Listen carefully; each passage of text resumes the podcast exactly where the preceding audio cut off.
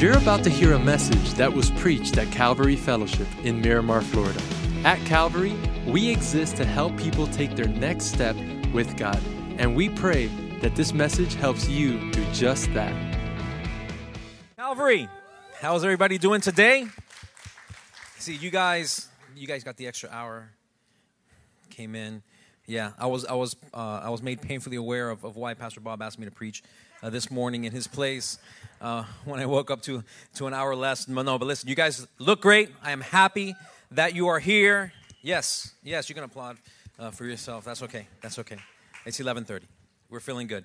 All right, so start off with a little little story for you. So this past summer, I decided that our family was going on a vacation. Uh, you know, we had heard that Disney had opened up um, to, to limited capacity, and I kept hearing about the short lines and how quick the lines were moving and stuff. And and honestly, you know, we had been locked up in our house um, since March. Actually, tomorrow um, is the anniversary of the last in-person service we had before the, the, the quarantine last year. So it's crazy to think that it's been a year. But we had been, you know, there's there's four kids in my house.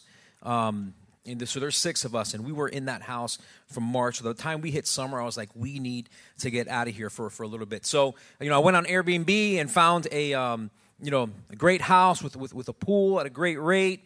And, you know, went, got the tickets. You know, Disney was running specials for Florida residents. And we were going to spend an entire week out of our house. We were going to someone else's house, but we were going to be out of our house. And that house had a pool, and it wasn't ours. So we were very excited. And as soon as the vacation was booked, my wife and I um, started to make a list of things that we wanted to see, things we wanted to do, and things we wanted to to eat. Because normally um, we're on um, like we're on keto, um, but we don't keto on vacation. Uh, so we were excited about that uh, that part as well. And um, number one on the list of of, of must uh, of must see or must do things uh, was Rise of the Resistance. Uh, brand new ride in Hollywood Studios. Okay, the three of you, right? Thank you for that. Always appreciate the golf clap. Um, but it's it's a it's an incredible ride. It's it's it's Star Wars uh, themed. It's in Hollywood Studios. Incredible new technology, and we were excited uh, to be able to do that uh, for the first time. Uh, number two on our list was a cream cheese stuffed pretzel. Um, and uh, we, my wife and I discovered uh, this cream cheese stuffed pretzel actually a few years back by accident. We happened upon it in the Magic Kingdom, um, and then after that, for a few years, we've, we haven't been able to find it.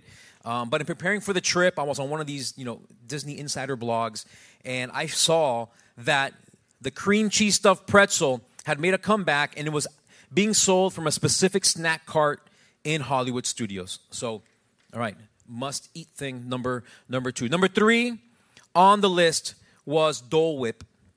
Um, and if you're not familiar with Dole Whip, Dole Whip is found exclusively in the Magic Kingdom in Adventureland, and it is a, uh, a pineapple soft serve uh, delicacy treat. It's delicious. My wife loves it. But Dole Whip was there. Uh, and those are pretty much the top three. We had a few others, uh, but I'm not going to bore you with the details. So, vacation gets here. We get uh, to Central Florida, and our first day we're at Animal Kingdom. We spent the entire day there, and everything they told us was true. There was no one in the parks.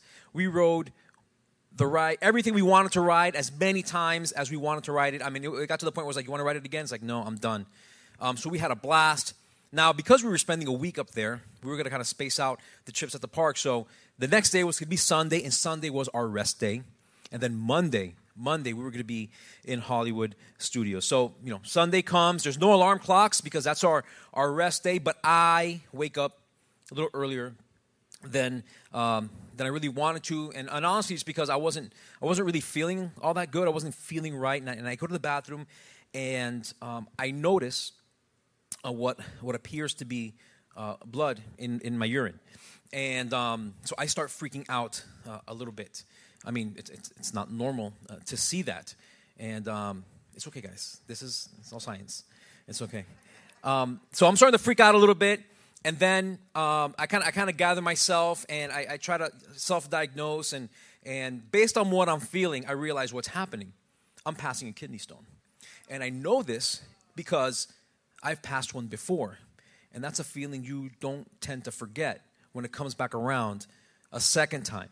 So I'm just like, are you serious right now? Like, like we're on vacation, like a kidney stone. So, anyways, so I, you know, I gather myself. I, I come back to the, you know, uh, to, to, the bedroom, and I, I wake up my wife, and I'm like, baby, baby, listen, I'm so, so sorry to have to tell you this. I'm passing a kidney stone. And she wakes up. She's like, "Are you serious right now?" It's like I, it's not really a choice I've got. But um, pretty soon, before I knew it, I'm in the ER. And long story short, um, spent the entire day in the ER. By around eight o'clock that evening, I was being wheeled into pre-op. Um, uh, around nine o'clock, I was counting down from ten, getting ready for uh, for surgery um, because the fine doctors at Osceola Medical Center were going to insert a ureteral stent. Um, for those of you that know what it is, we feel each other's pain. For those of you that don't, don't Google it. Just, just, just forget I ever, ever mentioned it. Um, but later on that evening, surgery was a success, and because it was so late, I got to spend a again a, um, a night at the luxurious Osceola Medical Center in beautiful Kissimmee, Florida. So I was finally discharged the next day in the afternoon uh, on Monday afternoon. Remember, Monday was Hollywood Studios Day, so we had to change that uh, to Tuesday. And ureteral stent and all, we were doing it. So we get to Hollywood Studios. I'm in a wheelchair, but we're moving ahead um, as planned. And first thing on our list is Rise of the Resistance. Um, only turns out that on Monday night, there was a storm that passed through Central Florida. And I don't know how many of you know this, but I think Central Florida is known as like lightning capital of, of, of the country, at least. I don't know if it's a, uh, of the world. But lightning on Monday night struck Rise of the Resistance. It hit the ride.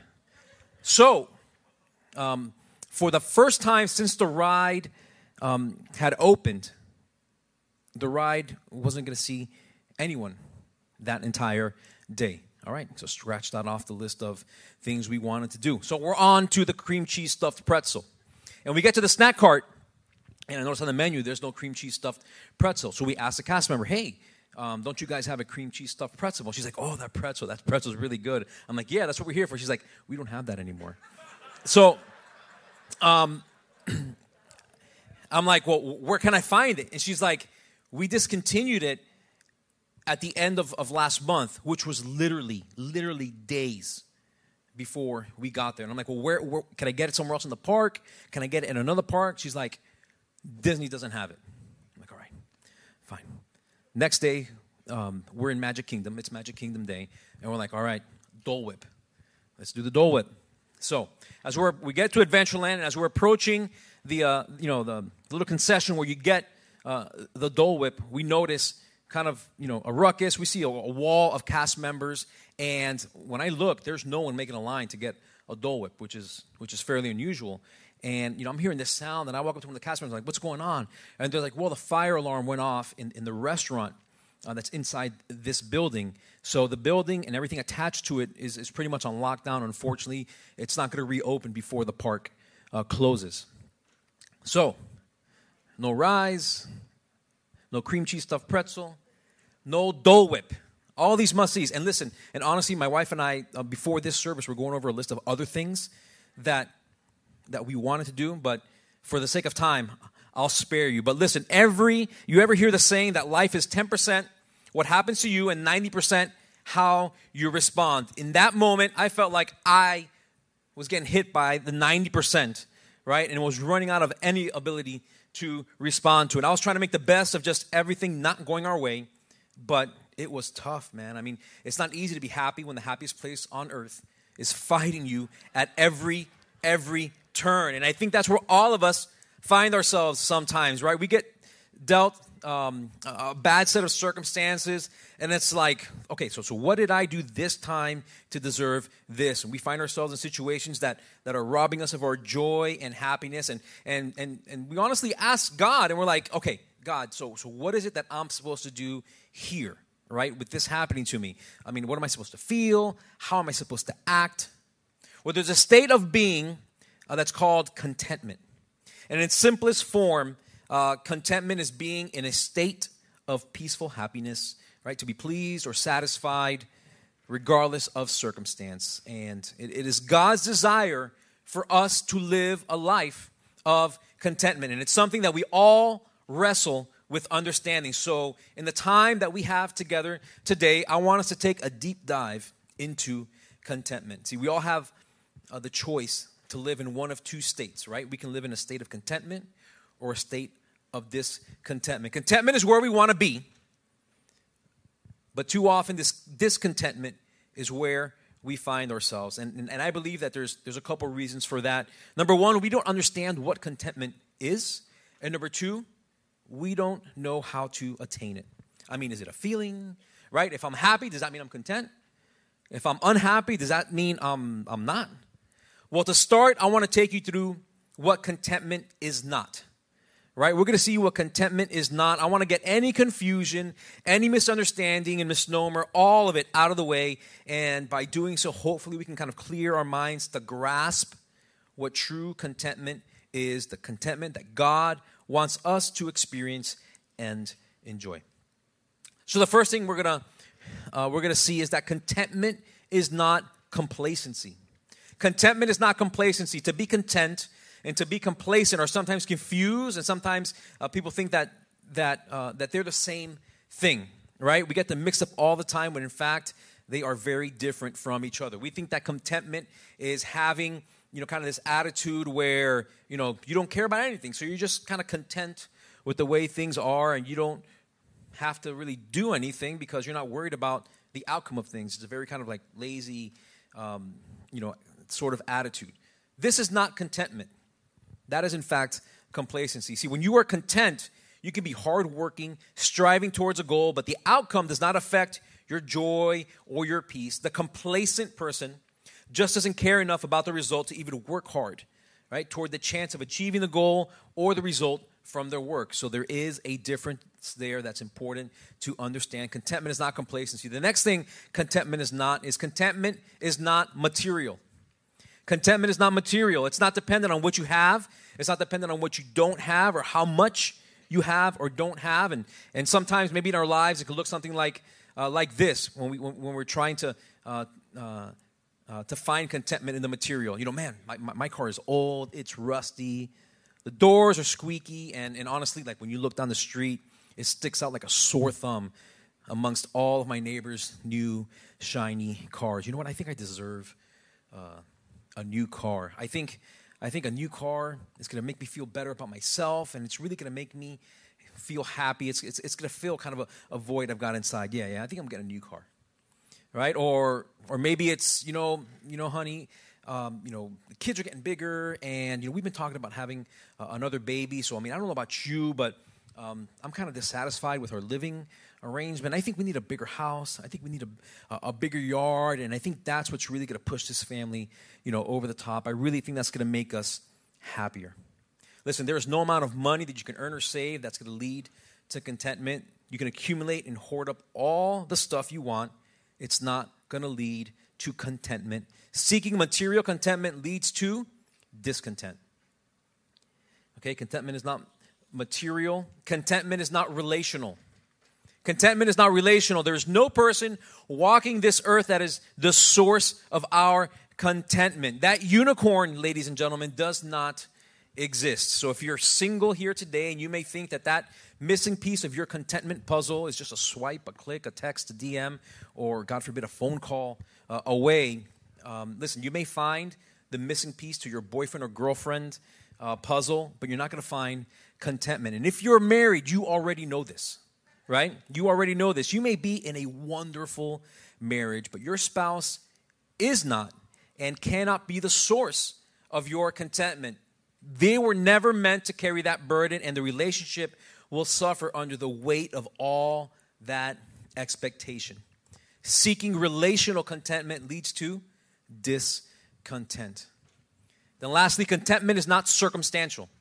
Contentment is not circumstantial. Your circumstance in life does not determine your contentment. Contentment is not found in where we find ourselves at any point in our lives. And that means that the family that you were born into, right? Uh, your race, your ethnicity, your culture, gender, religion, political affiliation, the job you have, the job you lost, the school you got into, the school that rejected your application, right? The accident you had, the injury that you recovered from, that sickness or disease that you suffered with or are, surf- or are suffering with now, the tumor that they found, a global pandemic. None of it determines, nor is it the source of your contentment. Seeking circumstantial contentment leads to discontent. Okay, so I think now we're clear on what contentment is not. All right, so let's take a look at what contentment is. And to do that, I want us all to look at the Apostle Paul. And we're going to be in Philippians chapter 4. And he's writing this um, uh, from prison. He's under house arrest, chained to a Roman guard. And, and there's nothing materialistically, relationally, or circumstantially about Paul's state in that moment that would bring contentment to his life. And yet, and yet, here is where we discover through Paul the source of true contentment. So we're going to start reading in uh, verse 10. It says, But I rejoice in the Lord greatly that now at last your care for me has flourished again, though you surely did care, but you lacked opportunity. Not that I speak in regard to need, for I have learned in whatever state I am to be content. I know how to be abased, means in need. I know how to abound or have plenty. Everywhere and in all things, I have learned both to be full and to be hungry, both to abound and to suffer. I can do all things through Christ who strengthens me. The first thing we see here from Paul is that contentment is learned. Contentment is learned. It's not a feeling. We don't wish for it or hope for it and poof, wake up one morning with it. It's not a, a gift that is, that is bestowed uh, upon us, right? Contentment is learned, and we've got to practice. My um, my ten year old son Danny uh, just started taking piano lessons, and listen, he's a very smart kid. I don't say this just because he's my kid. Okay, my son Danny, he's a very smart uh, kid. My wife and I kid all the time that listen, when we get old, Danny's going to be the one that's going to take care of us. Um, and some of my other kids are in the room right now. That doesn't mean that I don't think you'll take care of us, but listen, I think Danny's going places. But listen, you know, a lot of things come easy to him, okay, in school and, and, and things, and which is why I thought he would really like uh, the, the, piano, and he does. So right now he's learning the basics, right? And he, and he picks it up quickly, and because of this, he doesn't think that he needs to practice all that much. But I'm a musician myself, and I know that eventually, right, the demands that are placed on him, not just by his teacher, but by the actual instrument they're going to increase and the lessons are going to get harder and the exercises are going to be more and more complex and difficult to master and if he wants to get better he's going to have to practice. And contentment is no different. When life is easy when life is good we don't think we need that much practice right? But we practice anyways because all of us know that the hard lessons come. They always do. And you see in order to learn contentment in order to gain contentment, we first have to lose. When we look back on our lives and think about all those moments that caused us to wrestle with life's satisfaction, peace, and joy, we find loss, right? Loss of friendships, loss of money, loss of uh, status, loss of the marriage we dreamed about. And it's in all these unmet expectations and disappointments that we struggle to find our way back to peace and to joy and to happiness. So it's no surprise that we are learning this lesson from the Apostle Paul because few have lost more than Paul throughout his entire ministry. So when he says, Everywhere and in all things, I have learned both to be full and to be hungry, both to abound and to suffer need. I can do all things through Christ who strengthens me. It's not a hope and it's not a wish, it's a learned practice, it's a learned discipline. Next, we see that contentment is a state of the heart. Contentment is a state of the heart. And um, here's, here's just a, an example of what that might look like. I want you to check out this video. Okay, orphans, listen to me. Listen to Ignacio. I know it is fun to wrestle. A nice pile drive to the face, or a punch to the face. But you cannot do it because it is in the Bible not to wrestle your neighbor. So you've never wrestled? Me? No, come on. Don't be crazy. Listen, I know the wrestlers get all the fancy ladies, and the clothes, and the free creams and lotions. But my life is good.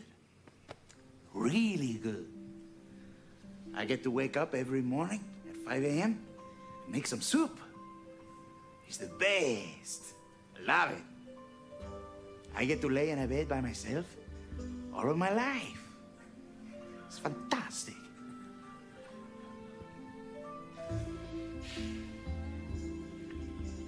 Go. Go away. All right. A Life of Contentment by Nacho Libre. Listen, he was trying, right? And sometimes we've got to convince ourselves um, that our life is good, right? But the truth is that contentment is found in making the most of the least. Um, it, it's an attitude that we adopt. It's not something that our minds can really make sense of. We can't wrap our minds around contentment because it goes against our very human and our very sinful nature to be content regardless of situation or circumstance. And here's the truth for all of us all of us, all of us have a Christ shaped hole in our hearts, and nothing else fits. Nothing else fills that hole because we were born for eternity. And It's only when our heart is fully surrendered to God and His will in our lives and for our lives that we can begin to grasp true contentment.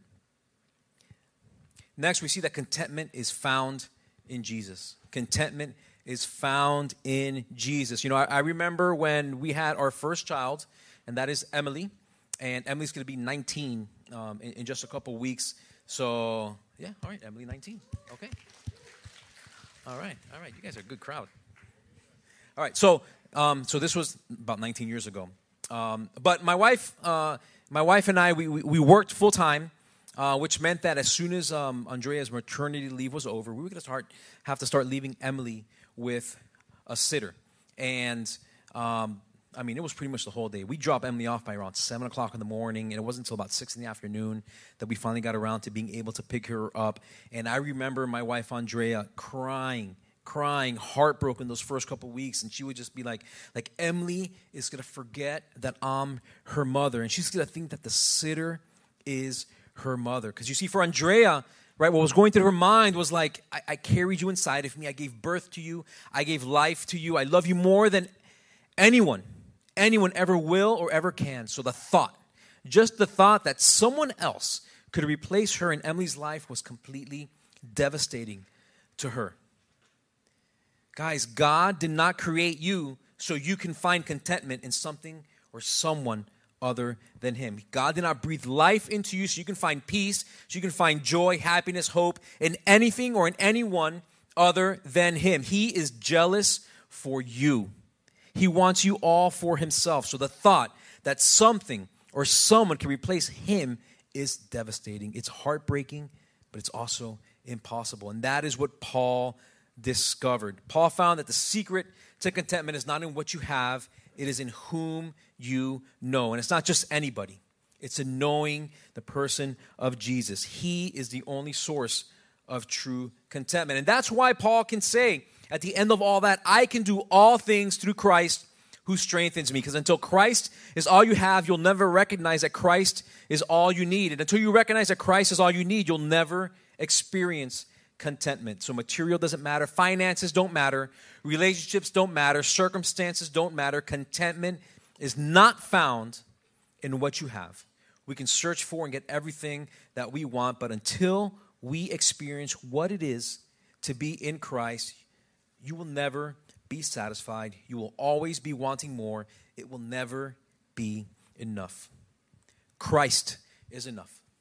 And through him, you find peace. Through him, you experience joy in whatever state you're in high, low, full, empty, with or without. It doesn't matter because you can do all things in Christ who strengthens you. We continue in verse 14. It says, Nevertheless, you have done well that you shared in my distress. Now, you Philippians know also that in the beginning of the gospel, when I departed from Macedonia, no church shared with me concerning giving and receiving, but only you. For even in Thessalonica, you sent aid once and again for my necessities. Not that I seek the gift, but I seek the fruit that abounds to your account. Indeed, I have all and abound. I am full, having received from Epaphroditus the things sent from you, a sweet smelling aroma, an acceptable sacrifice, well pleasing to God.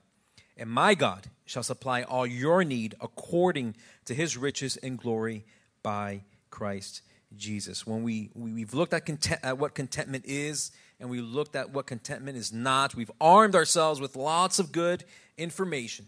But now, now what? How do we take what we know and what we're beginning to understand and put it into practice in our lives? How do we live a life of contentment?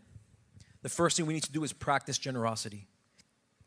Practice generosity. In Proverbs chapter 11, verses 24 to 25, it says, There's one who scatters, yet increases more, and there's one who withholds more than is right, but it leads to poverty. The generous soul will be made rich, and he who waters will also be watered himself. See, the more generous and giving we are, the more we trust in God's abundance, in God's goodness, and in God's provision. Our generosity gives God room to work with. In the passage, Paul says, Not that I seek the gift, but I seek the fruit that abounds to your account. See, being content, regardless of the circumstance, Paul was more interested in the spiritual benefit of those that were giving to him. He called that gift a sweet smelling aroma, an acceptable sacrifice, well pleasing to God. He was saying, Not only did you give it to me, but you also gave it to God. And this display of generosity is why Paul can say to them at the end, And my God shall supply all your need according to his riches and glory by Christ Jesus. Because in other words, what he's saying is, Listen, you gave to me in a way that left you in need. I want to assure you that God will not remain in your debt. He will supply all your needs. There is a direct correlation between generosity and happiness. You see, getting more does not make you more happy, giving more does. Contentment is not the fulfillment of what you want, it is the realization of how much you already have. So we're practicing generosity. Number two, we are stop comparing yourself to others. Stop comparing yourself to others. In 2 Corinthians chapter 10 verse 12 it says, "We don't dare classify or compare ourselves with some who commend themselves, but in measuring themselves by themselves and comparing themselves to themselves, they lack understanding." Who remembers the first day of school? Elementary, middle school, high school, first day of school. Okay? Few things were as important as new shoes, new backpack. And when you showed up on campus, with your new shoes and your new backpack, you were looking at who had new shoes and a new backpack and what kind of new shoes and new backpack they had. And, and that's the kind of stuff that, that we started with at, at a young age, but we never grow out of it because now we're comparing jobs and we're comparing our cars and we're comparing our vacations and we're comparing our families and we're comparing our kids and we're comparing our successes, we're comparing our looks, we're even comparing churches.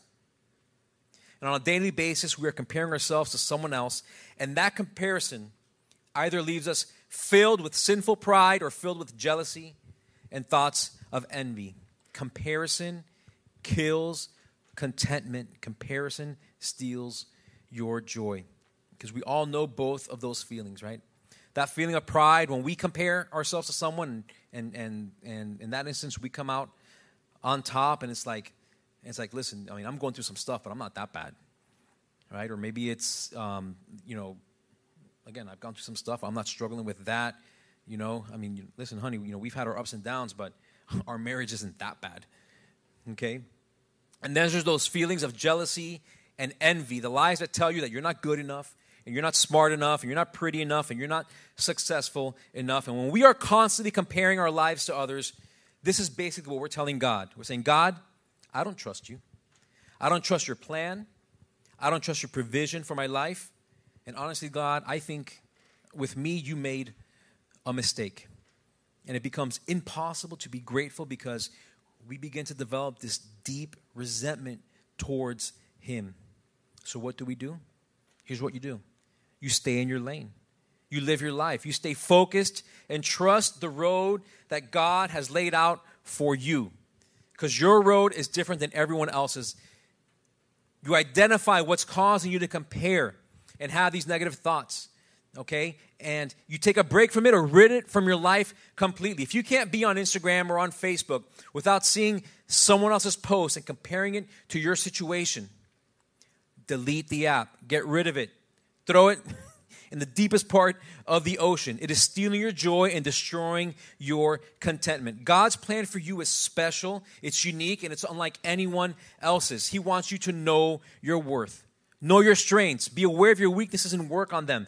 He wants you to discover your gifts and your purpose. Know that you are unique, special, and loved. Be content in the person God made you to be. And then finally, and this is such a huge part of helping us get rid of these comparisons. Number three is celebrate the success of others. Celebrate the success of others. In James 3 14 to 16, it says, But if you harbor bitter envy and selfish ambition in your hearts, do not boast about it or deny the truth. Such wisdom, right in quotes, does not come down from heaven, but is earthly, unspiritual, demonic.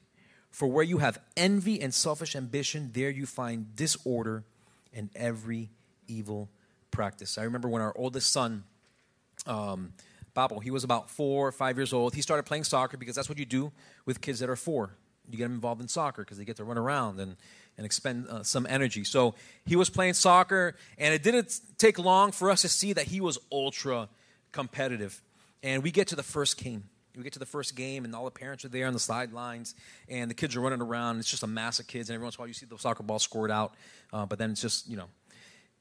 But his team finally scores a goal, right? His team scores a goal, and the parents start going crazy, and all the kids on the team start to jump and cheer, but not Pablo, right? I mean, I look over and I see, I'm looking and I see all the kids jumping up and down. He's over off by himself. And the kid seriously had a look on his face like someone had stolen his ice cream. And I'm just like, Pablo, what are you doing? You guys scored a goal. What's wrong?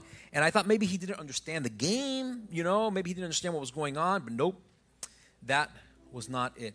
And he comes running over to us, right? And his arms are crossed, all right? And he's gritting his teeth and he's got a tear in his eye. And he's like, I wanted to score. I wanted to score. You see, he wasn't so upset that he wasn't the one who made the goal, right? He, he didn't want to celebrate with his team. He wanted to be the one to make the goal. We need to celebrate the success of others, and it's hard. I know. But when someone else is blessed the way that you wish that you were blessed, celebrate with them. Right? Someone else gets that promotion you wanted. I know it's hard. But, you know, thank you, Jesus, for blessing, you know, Fulano with, with that job, right? And thank you for the job that I have. It's hard, but we do it. Okay, when your friend gets engaged and you're still growing in your singleness, right? Thank you, Jesus, for bringing them together. Bless their marriage, okay? And then thank you, Jesus, for the work that you're doing in my life and the person you are preparing for me. Thank God for blessing them. Because you know what this does?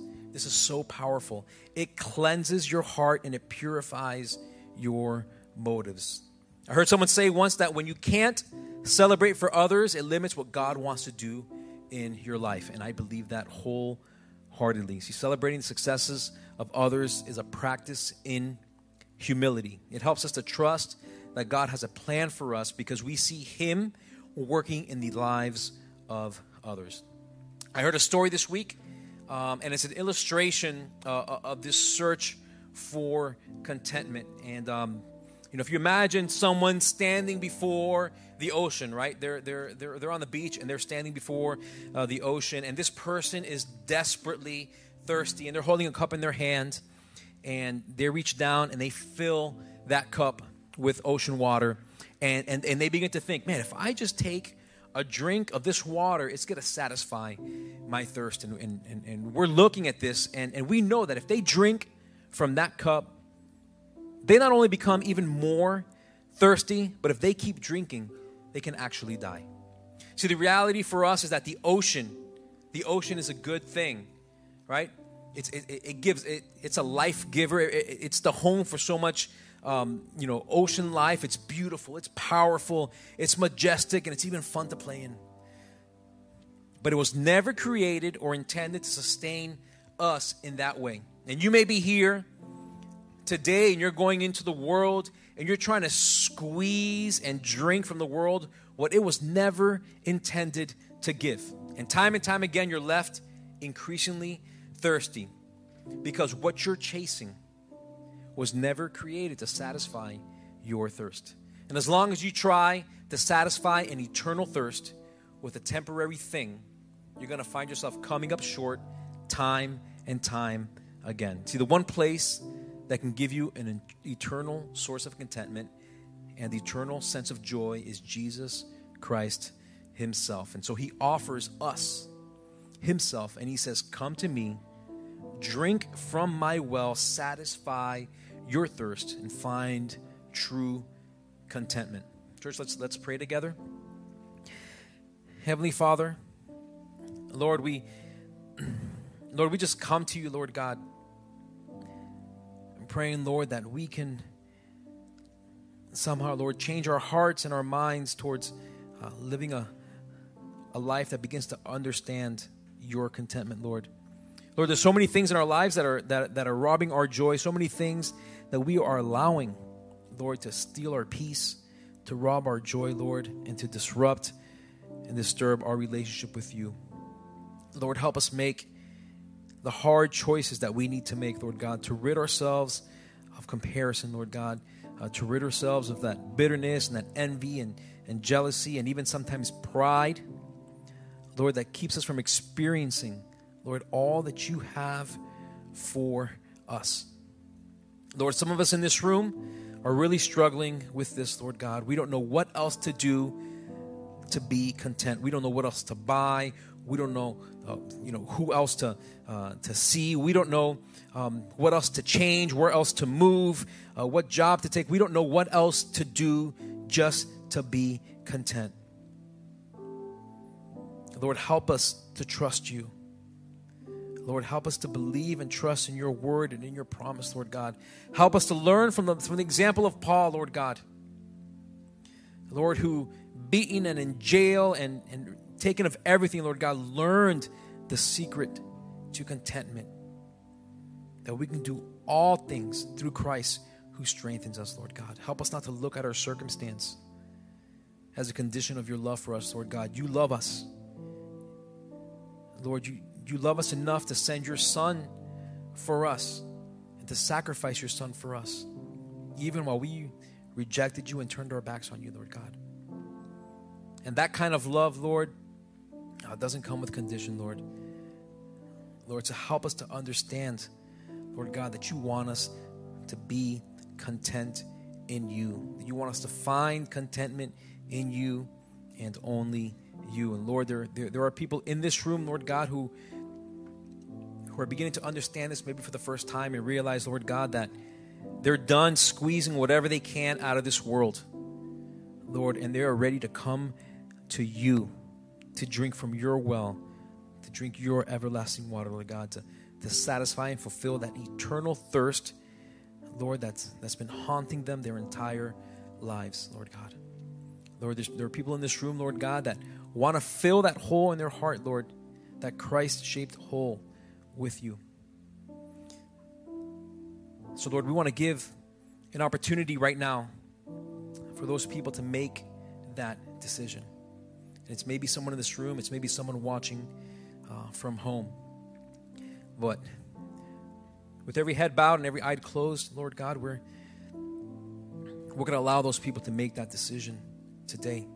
So if that is you here today, you realize that your chase, your constant chase for contentment has led to nowhere.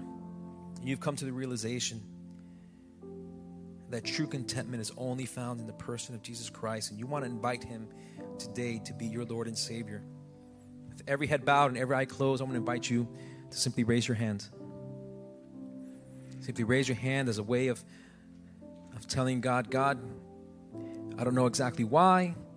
I just know this is what I need to do today. God bless you. I see your hands. God bless you.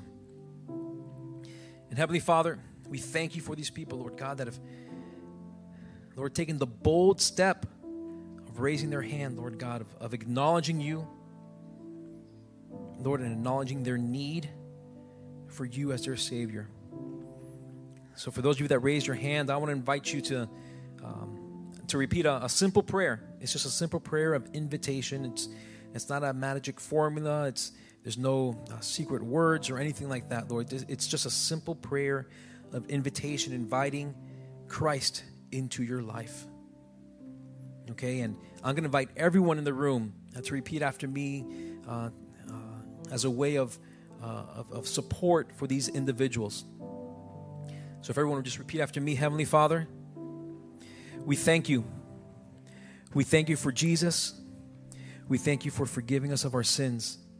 We thank you for his sacrifice. I pray your forgiveness for all my sins. I pray your forgiveness for all the things I've done to go against you. And I invite you now to become my Lord and Savior. I thank you, Jesus, for taking me as I am. Change me, transform me. I thank you, love you. It's in Jesus' name we pray. Amen. Amen. Thanks for listening to today's podcast. If today you made a decision to follow Jesus, congratulations. It's one of the best decisions you've ever made and we as a church want to help you with your next steps. You see, we have a free gift we'd like to give you. And in order for you to receive that gift, all you have to do is visit mycalvary.com forward slash begin. Don't forget to tune in next week for our next podcast. God bless you.